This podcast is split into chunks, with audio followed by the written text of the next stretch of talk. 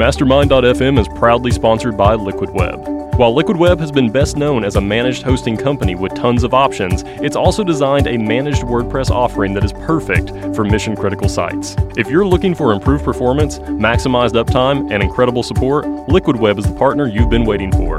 Now with Visual Compare, a first in the managed WordPress space, automatically updates your plugins. Each night we take a snapshot and visually compare the difference between each plugin. If there's no visual difference, we update the plugin for you. If there is a visual difference, we hold off updating that plugin and wait for your direction. Every Liquid Web managed WordPress customer also has iThemes Sync integrated into their management portal, allowing them to update several sites with a single touch. And if you sign up today using the discount code MASTERMIND33, you'll get 33% off for the next six months. Visit liquidweb.com forward slash managed WordPress to get started.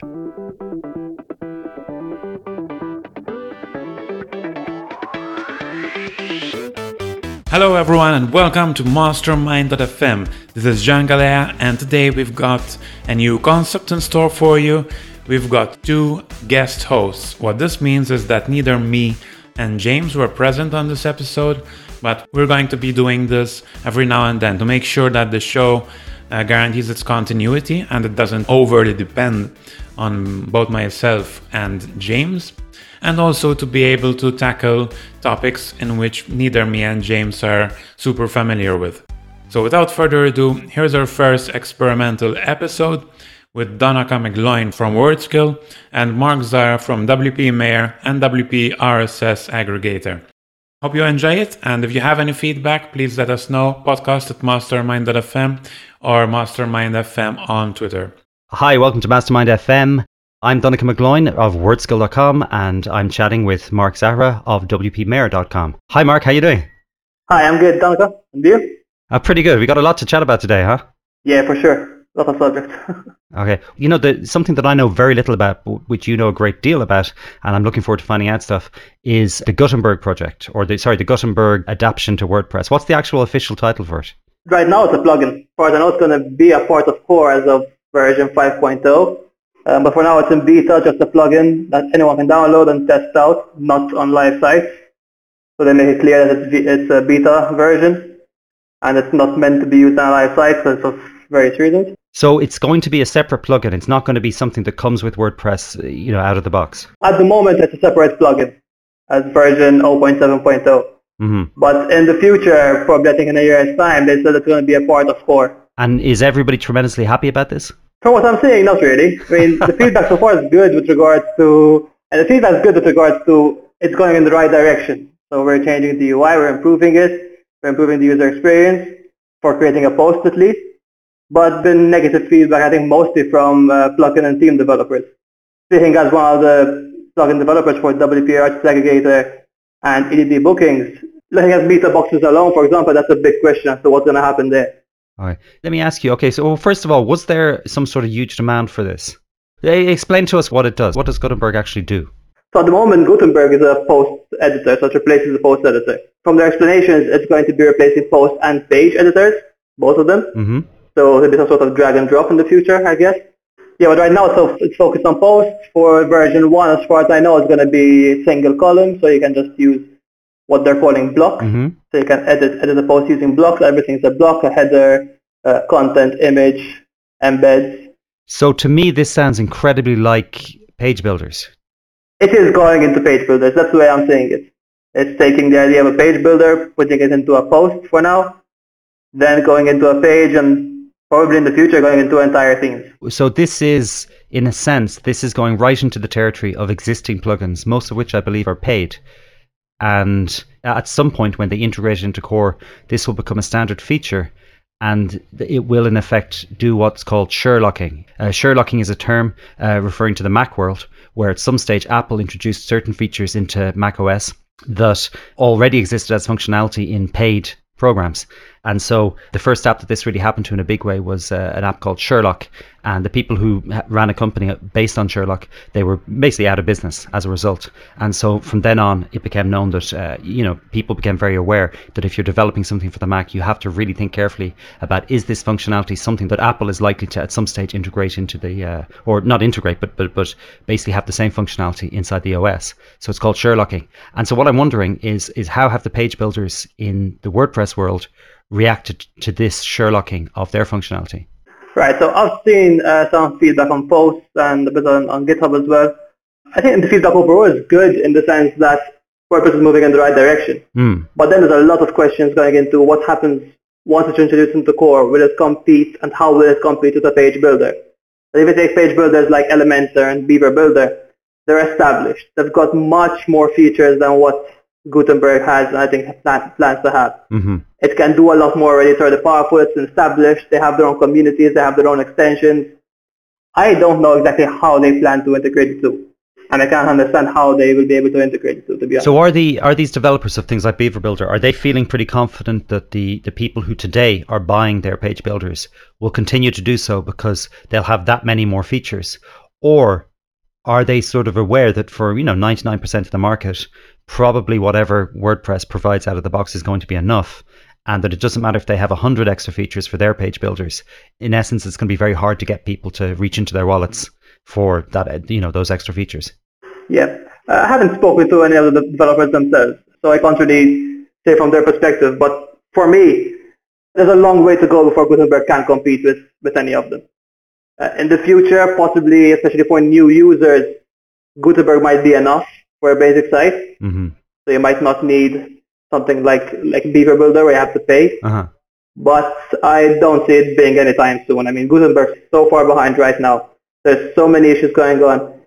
The fact that it's focusing on the post editor right now, the meta boxes issue, the accessibility issue, it, there's a lot to go into it. I don't see it being established anytime soon. Right. And so, and what is the accessibility issue? So accessibility is one of the most important aspects of any plugin, in my opinion, uh, or theme. From what I understood, they haven't focused on accessibility yet for Gutenberg. So the way the, the blocks are added, for example, apparently there's no way to do it via keyboard, for example. So I don't think that's been considered yet to the extent that it should be. So is it fair to say that Matt Mullenweg hates disabled people? I won't comment, but I'd say no. no, just joking, just joking. Um, okay, so so when you were saying that a lot of people are welcoming it, obviously it sounds as if the main people who have an objection are the plugin developers, but that for most people they see this as moving in the right direction. That this is functionality that should exist in core, and that uh, I mean, obviously people are looking forward to some sort of future. I mean, there's a limit to what you can do with the CMS to a certain extent, and that if it is seen that this is something that should be there, if this is what people actually want, I guess it makes sense, you know. The, and I guess calling it Gutenberg, that's a little bit grandiose, but maybe it makes sense that uh, that maybe the first generation of CMSs were more about replicating what we know from print, in the same way that the first generation of websites were about replicating paper brochures or whatever. And now we're moving into a world where people do want to format. That the same person who sits down and says, "I've got a great idea for a blog post," are automatically also going to be thinking in terms of a, a more complicated layout. Yeah, I think design is going to come come into it more with this. I think it's a, it's a step in the right direction, honestly. So I, don't have any against the developers, don't have any against the idea behind it. I don't agree with the way certain things are being done. So even the fact, like there's a, there's a Trac ticket for telemetry, for example, that, that's caused a bit of discussion in the past few days. Yeah, so telemetry is basically gathering user data and figuring out how people are actually using your tools, whatever it is. Speaking for myself, with EDD bookings, we developed this plugin over two years ago now for, the first time. And we did this without much user research, without gathering really enough feedback from the people who want to use it. And we made a mistake there because basically we got to the current version, which is now stuck to a certain extent. So it can't really be developed further. So as of about eight, nine months ago, we did a completely different approach. We went into user research, competitor research, and we actually figured out what people want, what people need. Then from there, we planned some of the backend, then we started to plan some of the UI and UX, and now we're in development. And so with Gutenberg, I haven't seen that yet. As in, they might have done research for UI, UX, everything. But that hasn't been shared, or at least I haven't found it yet. Okay, but I just wanted to say yes. Uh, you showed me the most recent set of slides for WP Booking, and it's looking very good. It's looking like a, a slick product at this stage. Yeah, we're, we're very proud of it. We're introducing a new concept of availability in a way that I think is going to be very good, a very good user experience. Ah. So we're very excited about that. That's coming in about two months' time. We'll have the first version out, and then we'll keep building Uh-huh, on that. Okay, so with telemetry, so this is would this be uh, as advanced as some of the uh, services that I've seen, which you can you install a plugin into your uh, you know, or you you install a, a line of JavaScript or whatever into your web page, and you can then later on see exactly what people did on your website. You can see where their mouse moved, you can see how they scrolled the page, where they went. Is that essentially what they were proposing to put into WordPress? I don't believe so. I don't think it's that sort of data that they're looking to collect. There's various suggestions, so no one has really gone into detail yet about what should be done and what shouldn't be done. There's been talk about uh, using outside sources to, to do this research. Um, there's talk about, of course, who's going to collect the data and where it's going to be stored, because at first it was, to, it was looking like Automattic would store this. But then there's the question that Auto- Automattic is a privately owned entity, and how does that make sense? How is it, even if it's accessible to the rest of the community, and as, as such, it's still owned by a company, so it's of the community as such. So, um, so how advanced would this stuff be? Would this be more or less the same kind of data you get from Google Analytics? I'm not sure, to be honest. It, it really depends on what they consider to be useful data to improve what they're building on. For us, for example, it would make sense to track how people are using our availability builder. hmm But for Gutenberg, I think it covers so many aspects, at least in the post editor. Uh, you have post meta, you have, you have meta boxes, you have all the settings for the post. It covers a lot of things, so I'm not sure exactly how they would do that. But for you, as somebody creating a paid product with WP Booking or uh, WP RSS aggregator, would it really be a good idea to share that information by default with Automattic, who it seems, I mean, as we said, that they're they seem to be Sherlocking the page builders.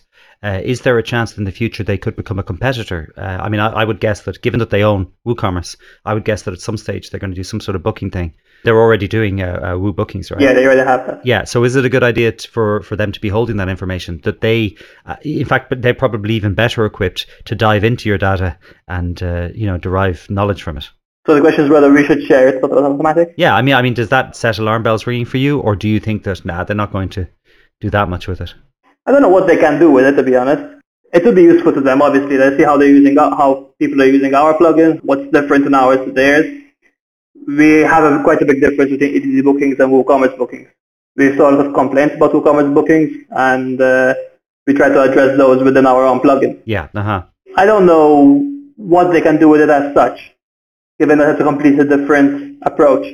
Is it not the case that uh, for them, when they're doing their competitor research, just as you did yours, uh, that if they happen to have the exact traffic stats for each and every single competitor, you know, I mean, at the moment, if you happen to have Jetpack, you know, installed in the website that you're using for EDD bookings, is it not the case that for them, if they're looking at all, you know, 50 people who are producing some sort of WordPress bookings plugin, that they're going to notice before anybody else if one particular uh, plugin is, is getting a lot more traffic or getting a lot more people going to its sales page? Yeah, for sure. But why would we share our feedback with someone like Automattic? Well, if, if telemetry becomes part of WordPress and if it is by default storing that data uh, via Automattic, then they have that information. Right. Well, I don't know if they're going to be collecting telemetry from uh, feedback from all plugins. I think it's more focused on the core functionality of WordPress. Okay, okay. So there would be a wall that would stop them seeing what's happening with individual websites.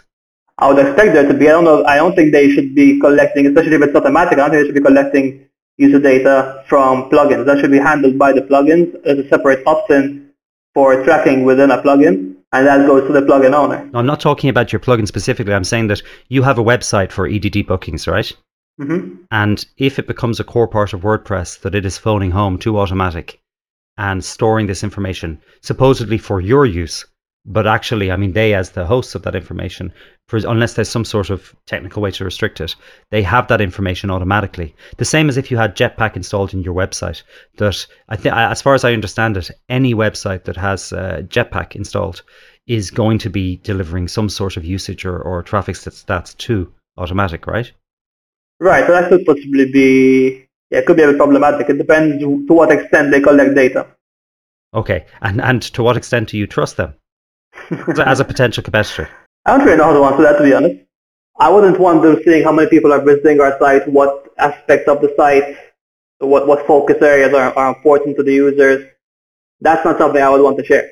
So if I have a features page, for example, I wouldn't want them seeing what they're focusing on.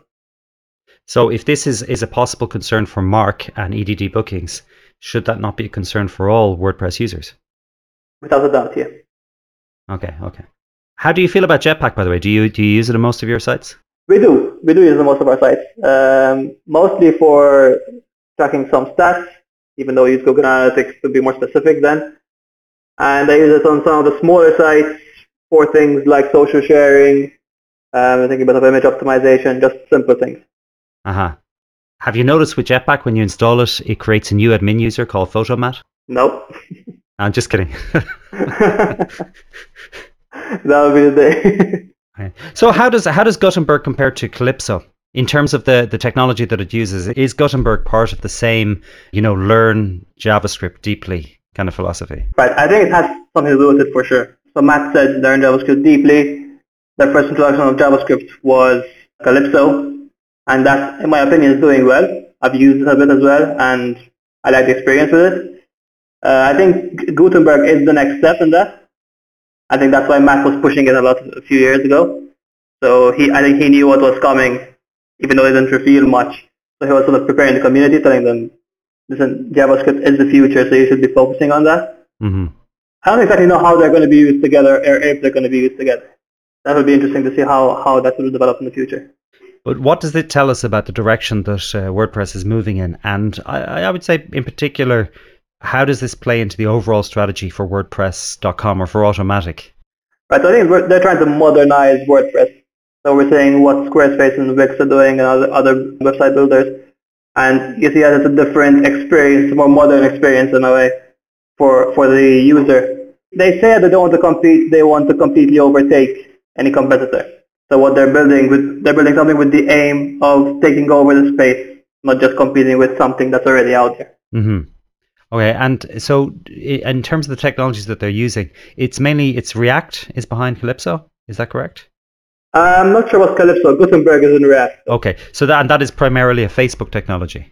I'm not exactly sure about that to be honest. I'm always very curious about what the end game is for Automattic, and, and I sort of had had the theory for a while that they are going to be one of the great jewels, uh, one of the great chess pieces that the really large companies like Amazon, Google, and Facebook will compete for at some stage. Because you know, I mean, even just in terms of the brand name WordPress, there could not be a better name for your, uh, you know, consumer-facing, you know, writing-oriented service. And I've no doubt whatsoever that, I mean, they say that today WordPress is roughly a third of all websites. Now that's WordPress.com and WordPress.org.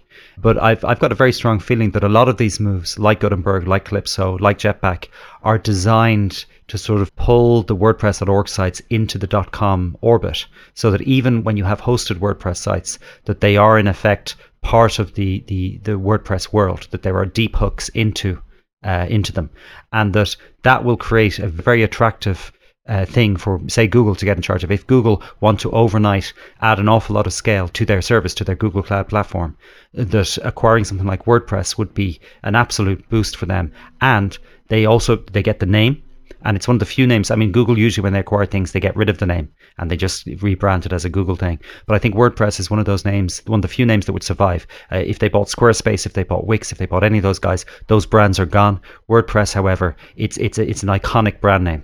Uh, and I could also see a situation where, for them, you can see with uh, with Matt Mullenweg that he is sort of being uh, groomed, I guess, for sort of future uh, kind of greatness. In Into well, how old is he now? He's about thirty something. I believe so. Yeah, I could see a situation where he would be seen as a as you know he's the sort of I guess the celebrity CEO kind of uh, genre of, of CEOs. And I could see a situation where maybe in, in, you know, 10, 15, 20 years time, he could be in the line of succession for a company like Google. That that would be seen as, as a sort of an acquihire almost, you know, pay a few billion for, for WordPress and get Mullenweg as part of the deal. I hadn't thought of that thought of it that way until you mentioned it. But at the direction they're taking now, I mean, they've taken over WooCommerce, they have Jetpack, they've gone into managed hosting.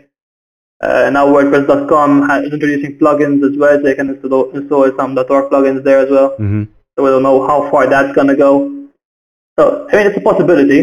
Mm-hmm. And WordPress name is, is a strong name. It's, there's no doubt behind that. Everyone knows what WordPress is. And uh, I think, yeah, it would be a massive asset to any company like Google or anything like that. Yeah, I mean, part of that thing is about organizing all the information of the world, and uh, I think WordPress, you know, with it, it it's sort of almost, and actually, indeed, the, the the the idea of Gutenberg, you know, the very idea of going back to the printing press, it's the sort of grandiose, you know, association that, that would appeal to Google, I think. Yeah, it seems like it so far. It's good. It's going to be an interesting few years next coming up. But so if you start if you start to look at it that way, I mean, if you start to look at it that way, and you look at things like Gutenberg and you look at things like Calypso, I'm inclined to think that there is a strategy behind this. And I'm not saying it's a bad thing. It's not a bad thing for for WordPress.org or you know the WordPress project as a whole. In that, obviously, it, it, there's a sort of a shared interest on the part of the project and on the part of Automattic to make WordPress as big as possible.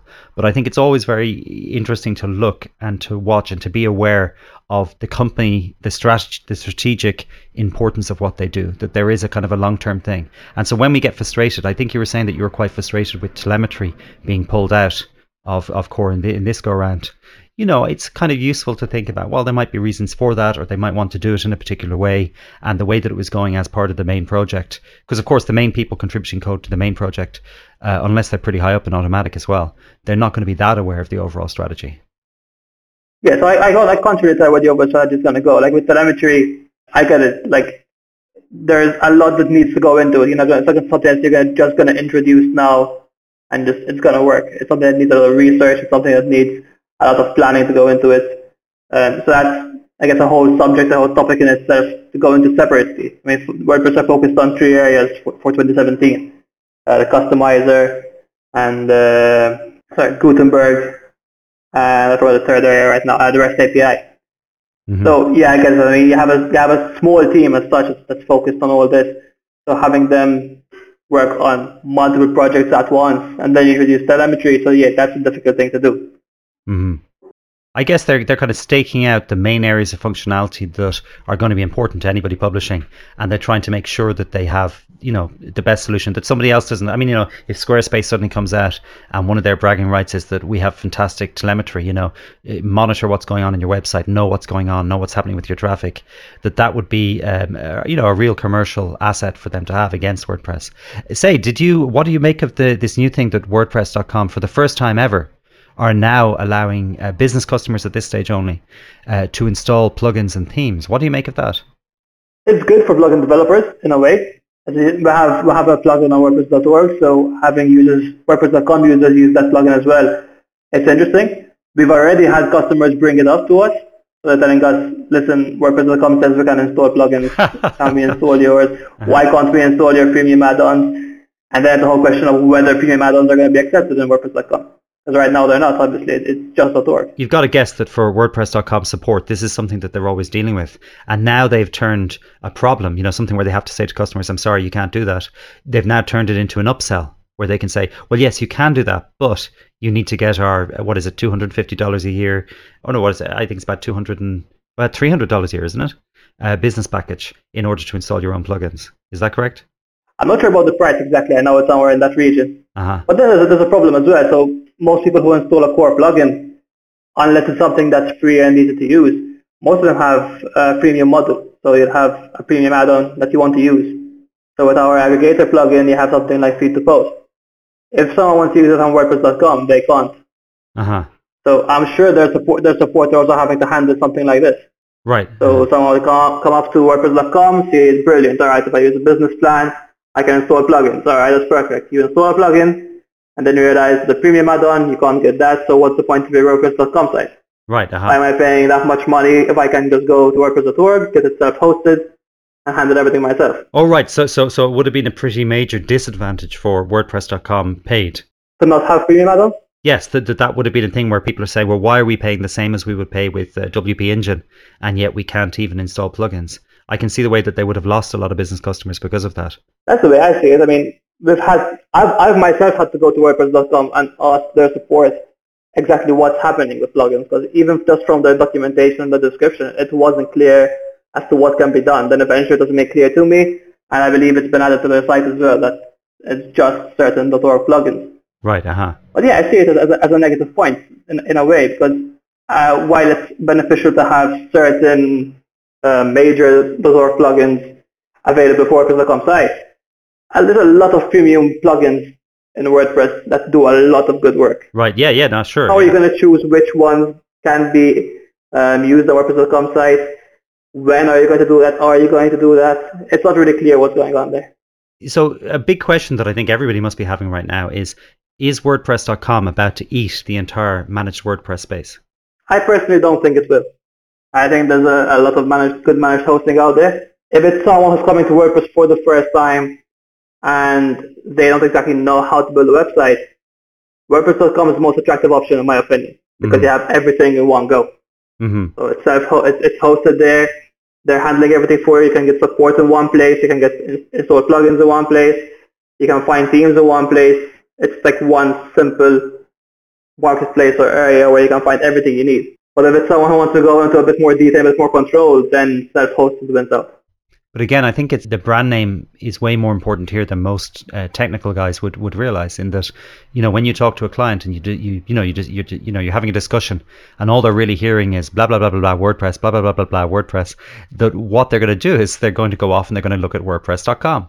And and I, I can see a situation where, I mean, at the moment, I think the biggest spend for most of these guys is uh, is marketing. You know, for WP Engine and for all these guys, it's affiliate fees and marketing and all sorts of advertising and podcast, uh, you know, sponsorship, all that stuff.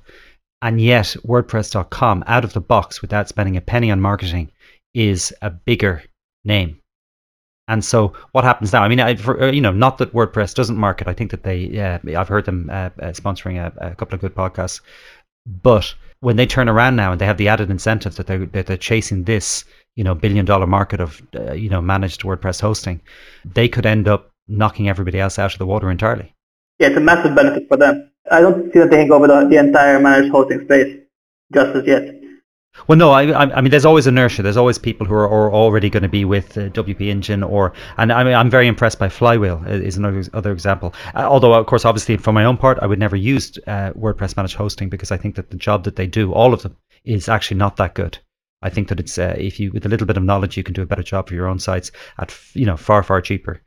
But I can see a situation where WordPress would have the scale. And again, if you think about it in terms of their plan, the fact that they're already of such massive scale and that potentially in the future they're going to keep growing and that eventually they might become a major asset for you know Amazon or for Google or whatever. You could see a situation where in terms of automation, in terms of uh, sheer scale, uh, in terms of uh, spreading their overall cost, in terms of expertise, in terms of people, even in terms of marketing, in terms of spreading that among so many potential customers, that it just won't be a competitive proposition for WP Engine or, or those guys in the longer term. Yeah, they're they're definitely going to find it tougher in in future uh, when it comes to managed hosting and anything like that. They, I think they will struggle to keep up. As you said, WordPress has a name. They have a community behind it. If someone looks up WordPress, first thing that comes up is WordPress.com hosting. So automatically, I think that's easy. Let's go. Let's get it done. hmm It takes a lot more education in a way to teach them that listen, uh, you can get this done via another host on WordPress.org and they explain what WordPress.org is and how hosting works and how a domain name works.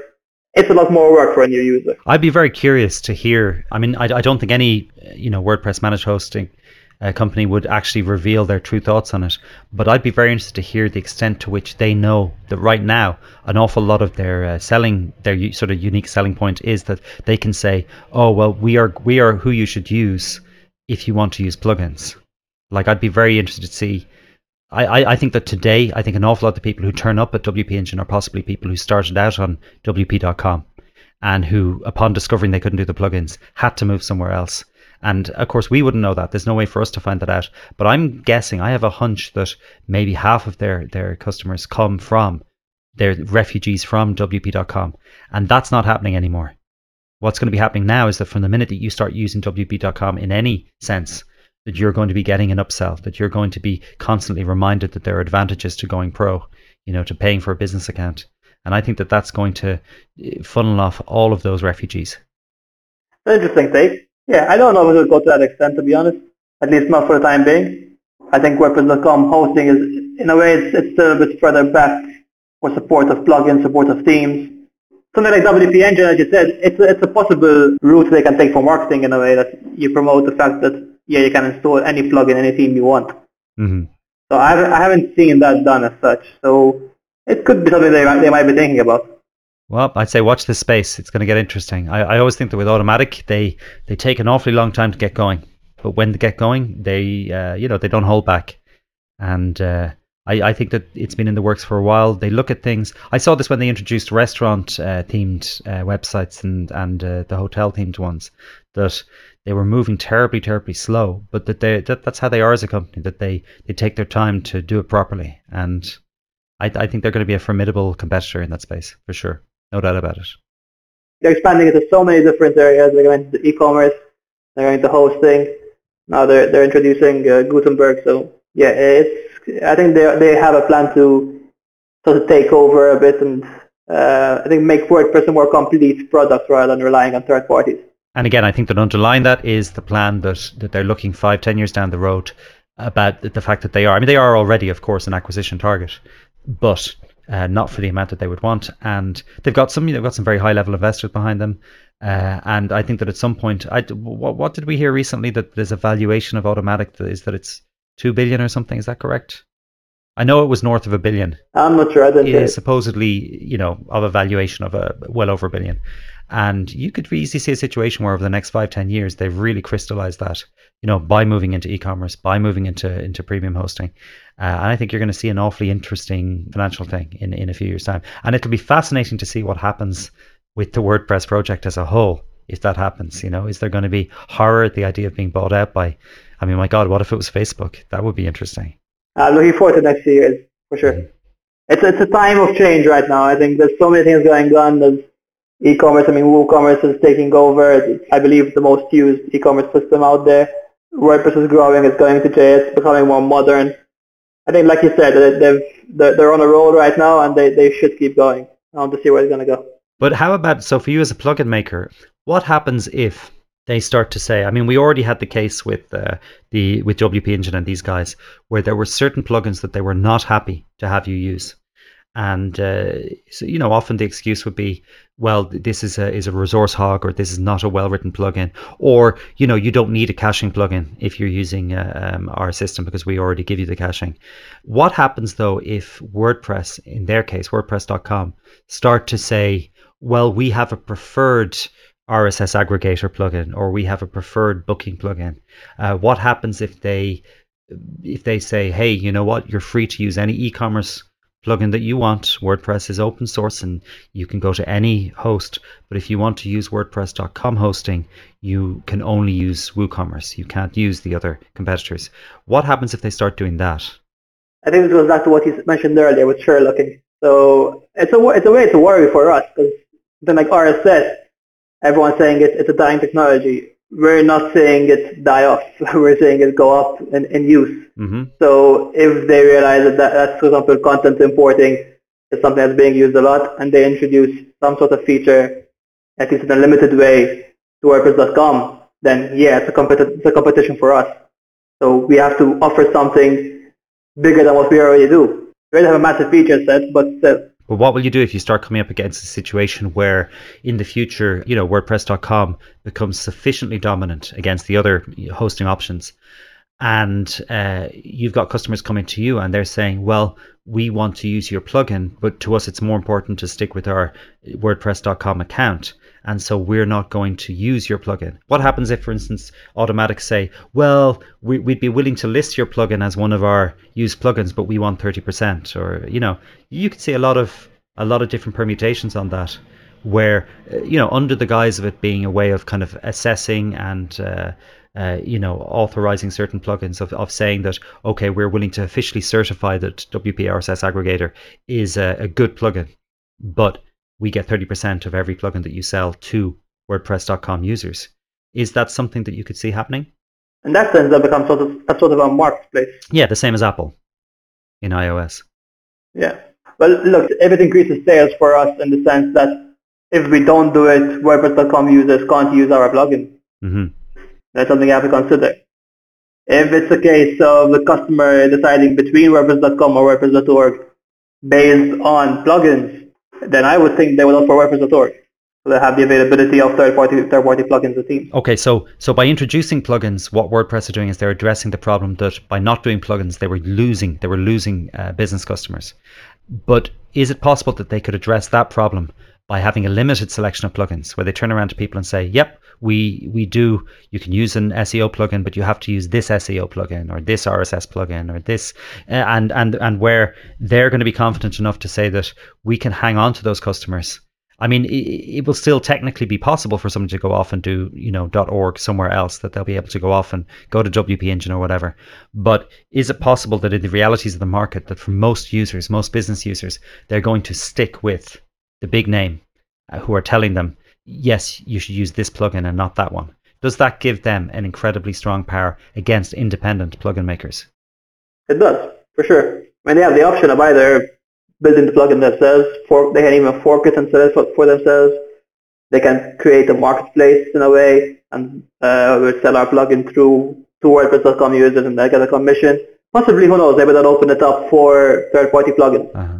without any commission or marketplace. I don't see it happening, but a possibility. Uh-huh. I think it's it's going to be very interesting. But the, the weird thing when you say you don't see it happening, I don't know. I kind of look at the situation and I say, you know, they have a fiduciary responsibility to obviously make WordPress.com as profitable as possible, uh, you know, as profitable as they can. And uh, I, I, would see that as being a natural thing where if people are willing to pay an upgrade for functionality, which is what a plugin is, if you think about it, um, that uh, in a sense, why should they not grab that marketplace? And you know, this is something where I, I sort of remember maybe five years ago I wrote a piece for the Post Status. They did were doing a magazine, and I wrote a piece saying that WordPress should do an app store. That that would be a great thing. And it was something I know I, I sort of at the time I remember I being being completely bewildered that they weren't pursuing that market because it seemed like such an obvious way to make money and to help plugin makers. But now that I look back at it, I kind of see that actually that would have been way too early, and it would have been uh, it would have been thinking way too small. Why even let plugin developers. I mean, in a sense, there's no reason why they shouldn't just start hiring up as many developers as possible and creating their own versions of all the major plugins. You know, why allow Yoast onto their platform if they can have their own SEO plugin and charge more for it? Yeah, but then WordPress is an open source community, and if you do that, you're pissing off so many people. You're, putting, you're pushing away so many top developers, so many top plugin owners, theme owners. You're losing that sense of a community. I mean, does it matter anymore? I mean, look at the way that they they, they doubled the renewal price of uh, WooCommerce, and you had a situation there where, far from people saying, "Well, what about the you know what about the rights of the people who bought it or whatever," uh, most developers seem to be saying, "Hey, this is great news. We can all double. we can all make more money. You know, more money." It doesn't seem as if there's a lot of people out there saying, "Well, hang on a second. Is this fair to the user?" And of course, the rights and the freedoms of the user is what GPL was all about in the first place. So I, I kind of get the sense that as it's become more commercialized, I think there's not that many people. I think the WordPress community, as such, when you when you see things happening like that, there wasn't a lot of outcry. And so I'm inclined to think that what they're realizing is that, in a sense, they can make moves now that they couldn't have made five years ago. That's true. And WooCommerce was, I, I said WooCommerce is proof of it. While there was a bit of an outcry with regard to the price going up and some people saying they're going to move away, I think, like given the, the, the increase in price, the majority of them will stay on because they see the value in the plugin.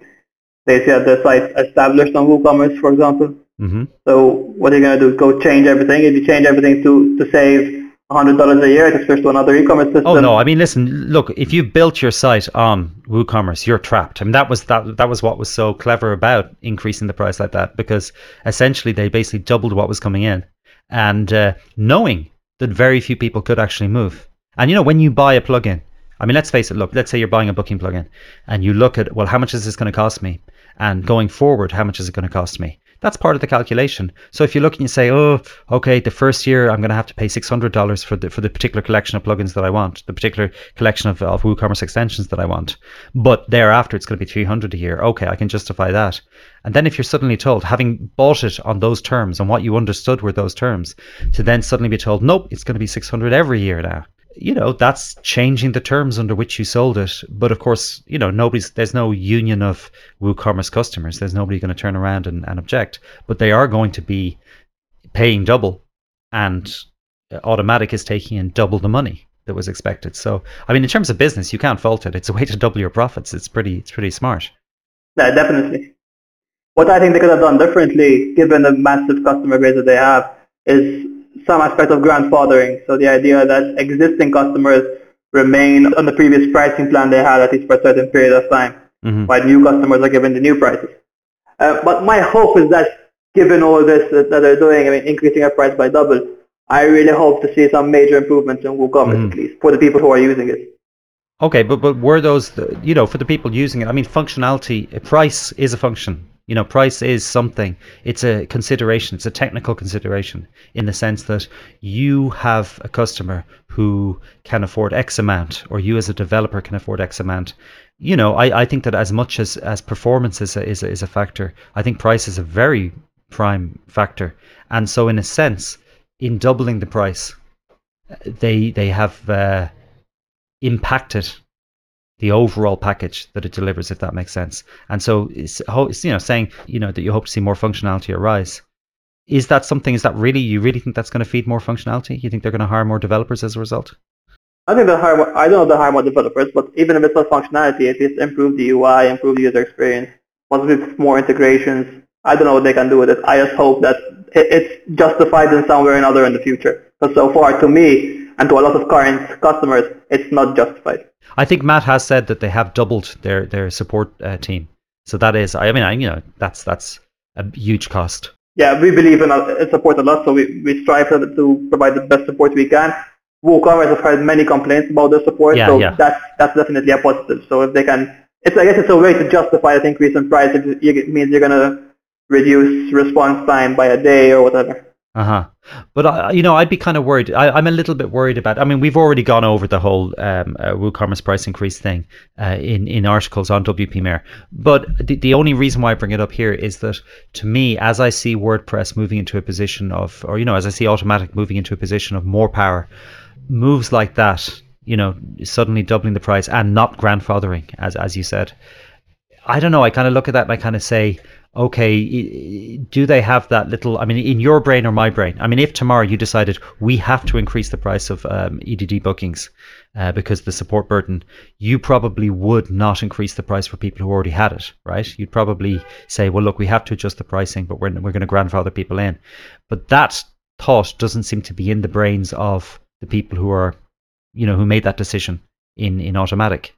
So it kind of worries me that you could end up with a situation where just as the people who had already built their sites based on WooCommerce and were stuck, you know, who are basically a captive audience, I wonder if in the future that's something where WordPress, through its massive dominance in terms of branding, through its massive dominance in terms of, I mean, it's it's clearly going to be the biggest. Are they going to start really squeezing that advantage? Are they going to start taking advantage of that? And that's my only worry. That's my only worry is, is that when somebody becomes a de facto monopoly, that their entire attitude, that they find ways to justify moves that are deeply harmful to, to users. It's gonna be an interesting time to see how far they're gonna take it. I guess. I think so. so, so what about WP Mayor? What's what's happening with WP Mayor these days? WP is going strong. Uh, we have quite a few plans to improve it in the near future. Various aspects, being services, uh, the plug, the site itself, the user experience on the site, services we're offering are going to be improved as well. It's an exciting time. We're focused more on the plugins right now. So Mayor is the next project that we're going to undertake. But right now the main focus is on uh, EDD booking. Uh huh. That's going to be our biggest project for 2017 for sure. We have our developers focused on it. We're working with with Pippin from EDD and all their team. We've brought in uh, JS experts, designer, design experts. So we're trying to do it the right way, and that's uh, it's an interesting time for us because it's a new take on how to approach the development of a new plugin, at least for us. Would you consider doing a hosted version of EDD bookings? Hosted version, Yeah. Is that something you'd consider doing? how would that work? Well, you know, the, the, the people would come to your thing and they could buy the plugin, or you could say, "Well, do you want us to set up an EDD site for you? We'll do all the stuff. We'll do all the plugins, and and uh, you pay us X amount per month." Well, that's Pippin's choice, I guess. We're building an extension for, for Pippin Williamson and EDD. So hmm the, the managing of EDD is up to Pippin. That's a possibility for him. No, no, no, no, no. But I'm saying it could be a possibility for you because if somebody comes, well, uh, so you're mainly selling through his site. You're not selling through your own. Ah, okay. That That, it seems to me that that would be a service that people would buy. I, I, I know this because I've been involved in the, in the booking space for a long time, and I know that for the most part, people don't. You know, as much as we value the ability to run things ourselves or to do our own hosting, I think for the vast majority of people running hotels or running, you know, even I, I think EDD bookings is more geared towards appointment bookings, right? Uh, Correct, so yeah. I could definitely see a situation where somebody running a beauty salon or, or a, a pet washing facility or whatever, that they would prefer to be able to just give you $40 a month and have you run it for them. It's a possibility. It's a big undertaking considering you're managing so many sites at once. Uh-huh. Uh, it's, it's not on our plans right now. I haven't considered it. I mean, the focus is on getting bookings set up, getting the plugin ready, and building on it because we have big plans for the coming year even longer, hmm introducing new features, new functionality. So the focus right now is there. If, if in the future that does so well that we decide, listen, it's worth offering that kind of service, why not consider it? How, how, actually, I, can, I could see that being a big deal for um, WP RSS aggregator as well. You know, in that, uh, I mean, I, I think a lot of what you do at the moment is actually, uh, you know, you run a service on your end to do some part of it, right? To do some part of the aggregation. By the way, for any listeners who don't really know, a WP RSS aggregator is a plugin that allows you to have a site that uh, grabs feeds from other websites and takes the content and basically runs it. So, for instance, if you've got a an intranet uh, and you, have a company that's uh, involved in something like senior law, uh, that you could be subscribed to all the major senior law blogs, and you could consolidate in one place all the best articles that are that are coming out in in your in your niche. And you can also, if you're just running a site, a public site, you can also grab other people's content and spin it. You can apply a spinner and uh, essentially have it made into fresh content that Google sees as being original, which of course is a, is an important SEO trick. Uh, but is there there's some part of that thing that you guys do on your service? Is that correct? Yeah, so we offer a full text service. There's an add-on called Full Text RSS Feed Ah, that, yeah, work, yeah, that works with a feed-to-post add-on. So basically, you're taking an RSS feed from any site and importing it to your site as a WordPress post or as any other custom post like of your choice. Right, because some RSS feeds, some RSS feeds only give you the first paragraph, the title and the first paragraph. Correct. Yeah, the, the majority give you a short excerpt of, of Right, so you're giving people the full article, and uh, uh, and in order to get that, they have to be subscribers. They, you know, they can't just use a pirated version of RSS aggregator, right? No, they need a valid license key, So you're in a yearly license key, and uh, you renew it every year at 30% discount. But yeah, that, that's something, that's the only add-on we have that requires a license key to continue functioning for life, basically. That sounds to me like like a really obvious hosted service, like the whole thing. But it is a, it is a hosted service, and it's not a service we run it. No, no, but what I mean is is is extending beyond that and saying to people, just we're going to run you, we're going to run a website, and uh, you you just select the the sites that you want to follow, and we'll you know you'll we'll we'll host it, we'll have your site here. You can apply your own domain, but essentially you're going to get a site that's full of new content or full of content, you know, taken from all these different streams. I I could see that being something that a lot of people who who have no they've got great interest in SEO but they've no interest in running their own site. Surely that there must be a big market for that. There can be. We have had people request us. We've had people request us build their, build their entire site. But that's going way too far for right now. I've had people request that we set up the plugin for them. Mm, yeah. Uh, so the requests are there. They're not they're not as common as you might think. Oh, really? Uh huh. Okay. But it's the kind of thing that I think you could market. I mean, if you went into some of these uh, black hat sites or all of these, you know, these marketing, what do they call? Oh, I, you know, I used to read those sites, uh, WP Heroes or whatever the hell, you know, that that those are people who have high ambition and low technical skill.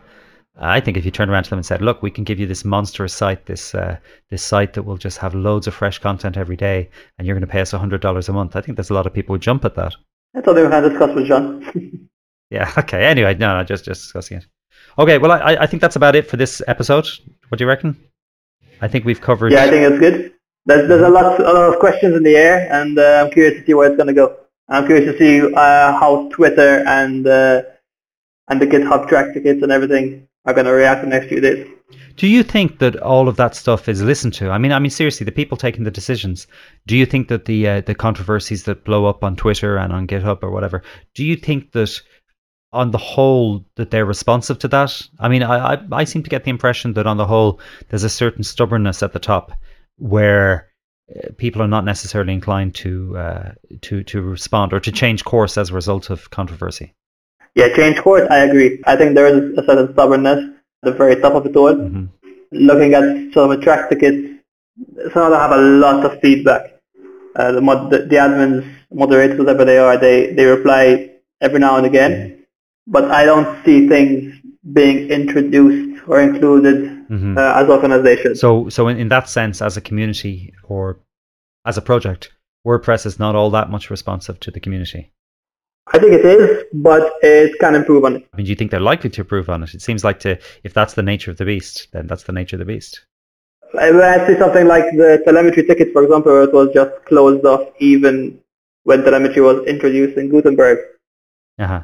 I mean, that that makes you doubt it a bit.